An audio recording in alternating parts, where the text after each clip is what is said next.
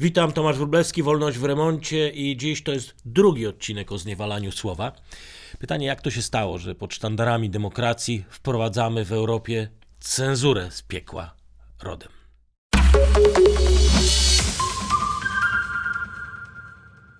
Zwolennicy karania za mowę nienawiści twierdzą, że zakazy wzbogacą dyskusję obywatelską, złagodzą czy wymuszą złagodzenie obyczajów.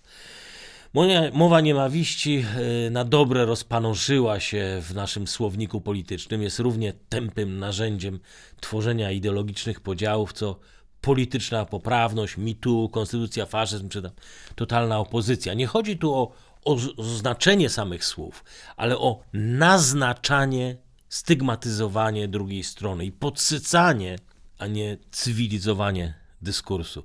Co kilka miesięcy słyszymy, że Facebook, Twitter zamknął jakieś kolejne konto narodowej organizacji, a to strony Marszu Niepodległości, a może fanpage Dziennika Narodowego z 211 tysiącami fanów. E, w Stanach Zjednoczonych zamykają e, czasem konta ludzi jak Stefan Molinox, e, filozof, historyk z 250 milionami obserwujących.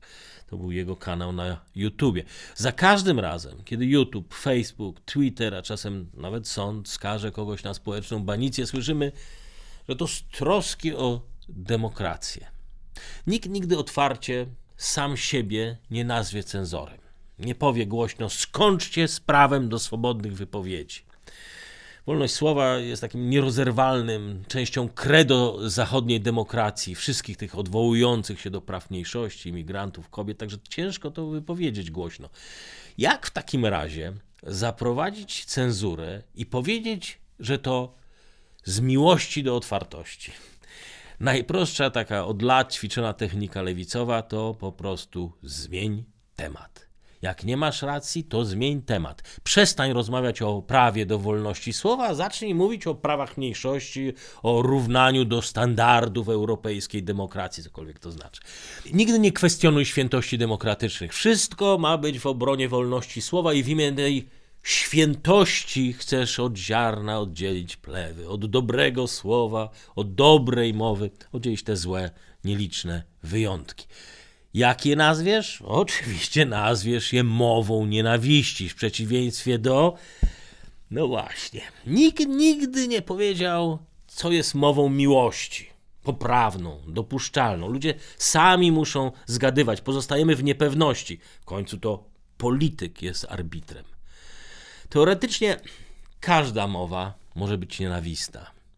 I tutaj y, nie znajdziecie lepszego sojusznika od Komisji Europejskiej. Kodeks postępowania, postępowania Komisji Europejskiej pozwala na ocenę nie tylko poszczególnych sformułowań czy stwierdzeń, ale dzięki ambiwalentnemu sformułowaniu tego prawa możesz uznać, że y, kontekst był nie do przyjęcia, albo źle został wybrany moment i pozornie niewinne słowo, dlatego że w tym momencie zostało wypowiedziane, stało się nienawistne.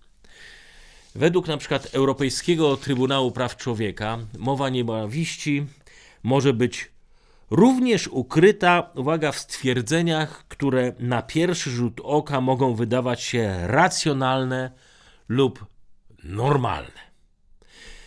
Może to wynikać z kontekstu, może to wynikać z gestów. Wystarczy czasem nieodpowiednia czcionka koloru tęczy gdzieś w rogu, może fragment Biblii. Wszystko może podlegać kryminalizacji słowa. Nie ma ten świętych krów. Profesor Jeremy Waldron, taka ikona ruchu demokratycznej cenzury, autor książki Godność, Ranga i Prawa, ukuł sobie nawet taką radię, że nieważne jakie były intencje wypowiadającego, ważne co czuła ofiara, czyli potencjalny dotknięty, ten dotknięty mową nienawiści, sam sobie może stwierdzić, kiedy dotknięta została jego godność. Nawet nieważne, czy o nim była mowa. Ważne, że chodziło o jego jakąś godność. Laura Betz Nielsen, profesor socjologii z Northwestern University, też niekwestionowany autorytet w kwestiach regulowania nienawiści, w takim tekście dla Los Angeles Times napisała bardzo ciekawa teoria, że źródeł rasizmu i nienawiści powinniśmy szukać w paleniu papierosów, piciu alkoholu, że nienawistnicy zwykle charakteryzują się takim bardzo wysokim ciśnieniem krwi, mają lęki, depresje, często są po jakimś e, stresie są pourazowym i należy monitorować takie osoby Wszystkich po przejściach, y, wszystkich, co może solą za dużo, a może piją. Sprawdzać, co piszą w internecie, bo może być to nienawistne. Inna sława, sława walki o przywrócenie cenzury, profesor Whittington y, z Princeton University chciał, żeby uczelnie otworzyły oazy, takie oazy, w których studenci nie musieliby się stykać z hasłami godzącymi w ich wrażliwość. Każdy cenzor w historii ludzkości twierdził, że ogranicza mowę tylko po to, żeby wykorzenić anomalię na chwilę, oddzielić e, złe słowo od dobrego.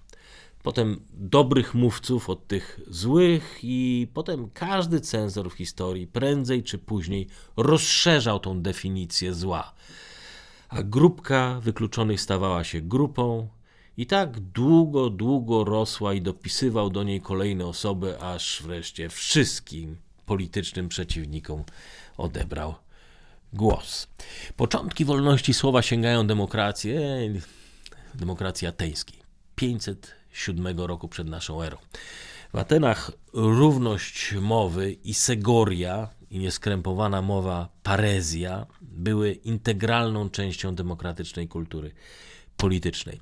Ateński mówca Demostenes y, opisał różnicę między demokratycznymi Atenami a ich oligarchicznymi wrogami wsparcia. Jak pisał, w Atenach można było krytykować konstytucję ateńską i chwalić spartańską alternatywę. Ale wsparcie nie można było chwalić żadnej innej konstytucji niż spartańską. Obserwacja Demostenesa sprzed 2300 lat y, w zasadzie nie straciła na aktualności.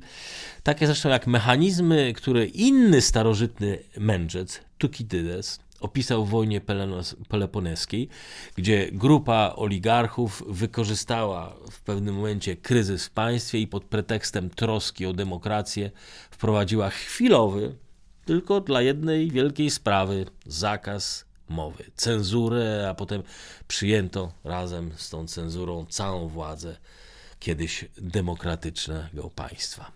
Mowa nienawiści nie jest wynalazkiem socjaldemokratycznych elit. Mamy długą, długą historię i bogatą tradycję totalitarnych reżimów, które zaczynały od ograniczania wolności słowa. Swoje zakazy mowy nienawiści miały faszystowskie Niemcy, komunistyczna Rosja.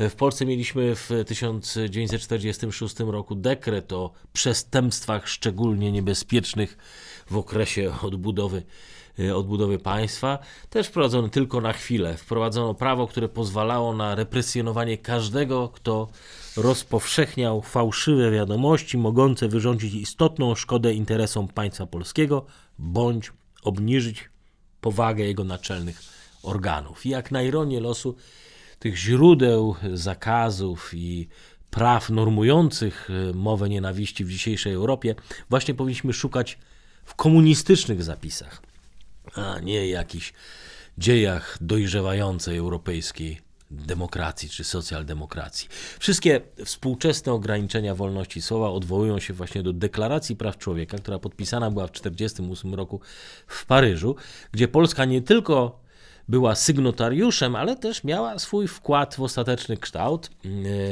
miała wpływ na dopisanie artykułu 20 do wcześniejszych zapisów o wolności opinii i ekspresji.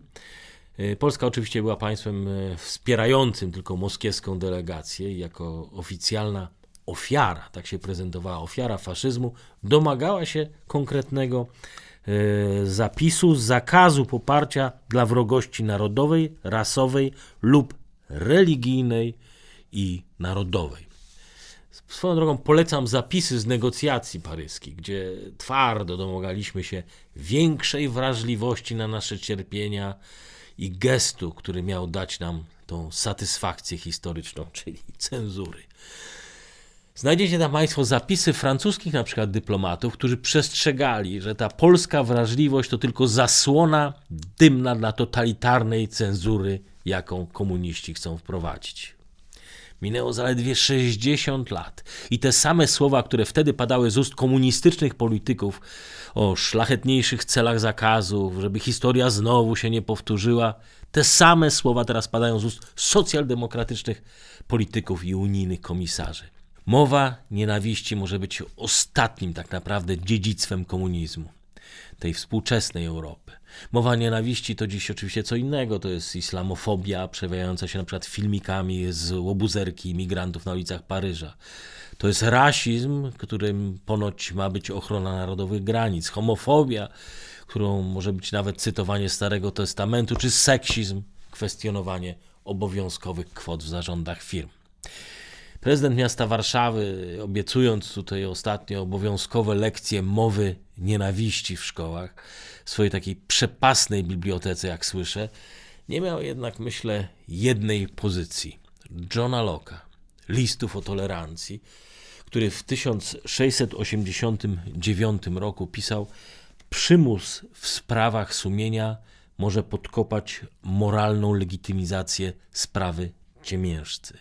Trzeba mieć swobodę decyzji, w przeciwnym razie decyzja, uwaga, nie jest wcale etyczna, ale po prostu jest kwestią poddania się strachu przed karą. Czego w tej książce dla uczniów w szkołach warszawskich nie znajdziecie, to zrozumienia, że krytyka i nienawiść to dwie różne rzeczy. Katolik może sprzeciwiać się małżeństwom homoseksualnym z powodów religijnych, ale to nie znaczy, że nienawidzi każdego homoseksualisty. Tak samo jak sprzeciw homoseksualisty wobec tradycyjnej definicji małżeństwa nie oznacza, że on nienawidzi trzech miliardów wyznawców rozmaitych kościołów chrześcijańskich. Założenie, że wszystkie nieporozumienia opierają się na irracjonalnych lękach, są z zasady irracjonalne. Nasze dążenie do wiedzy i sprawiedliwości zależy zasadniczo od otwartej, szczerej debaty. Bez tego, bez tego, bez tego założenia możemy od razu wrócić do orwellowskich standardów kontrolowania wiedzy i myśli. W osławionej już e, książce, w której prezydent Warszawy chce, żeby wszystkie dzieci uczyły się wrażliwości i walki z mową nienawiści, jest taki fragment o ofiarach mowy nienawiści, gdzie obok rozmaitych e, grup społecznych znajdują się politycy, obok imigrantów na przykład. Atakowanie polityków okazuje się może być mową nienawiści. Politycy są przedmiotem sporów. Są po to, żeby prezentować idee, bronić się i po to, żeby być atakowanym i przygotowanym na krytykę. Z kim mamy otwarcie rozmawiać, a czasem się kłócić i oskarżać? Niby dlaczego mają być politycy chronieni, chronieni jak mała jakaś kasta.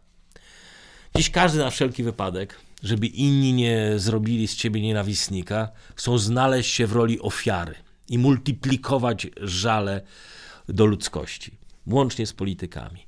Jeżeli kogoś nienawidzisz, to po prostu oskarż go o nienawiść co zresztą tak zręcznie ostatnio zrobił Kamil Durczok, y, wyzywając Kaczyńskiego od kurdupli oskarżając o sianie nienawiści. W swoim podcaście mówił o bezwzględnej rozprawie z internetowymi bandytami. Bandytyzm trzeba wypalić, mówił, w imię oczywiście czego? No, demokracji, wolności słowa. Za każdym razem, kiedy ustawodawstwo dotyczy mowy nienawiści, to mowa staje się narzędziem podporządkowania sobie ludzi, podporządkowaniem każdego, z wyjątkiem tych, którzy to prawo tworzą i egzekwują. Zakazy mowy nienawiści nie chronią opozycji czy mniejszości kulturowych przed nienawiścią władzy. Wszystko, co robią, to łamią ich wolną wolę. Czy kilka dotkniętych, urażonych dusz naprawdę jest warte stracenia demokracji? Zapraszam na kolejny odcinek Wolności w Remoncie na kanale YouTube Warsaw Enterprise Institute, a wersja audio w podcastach iTunes.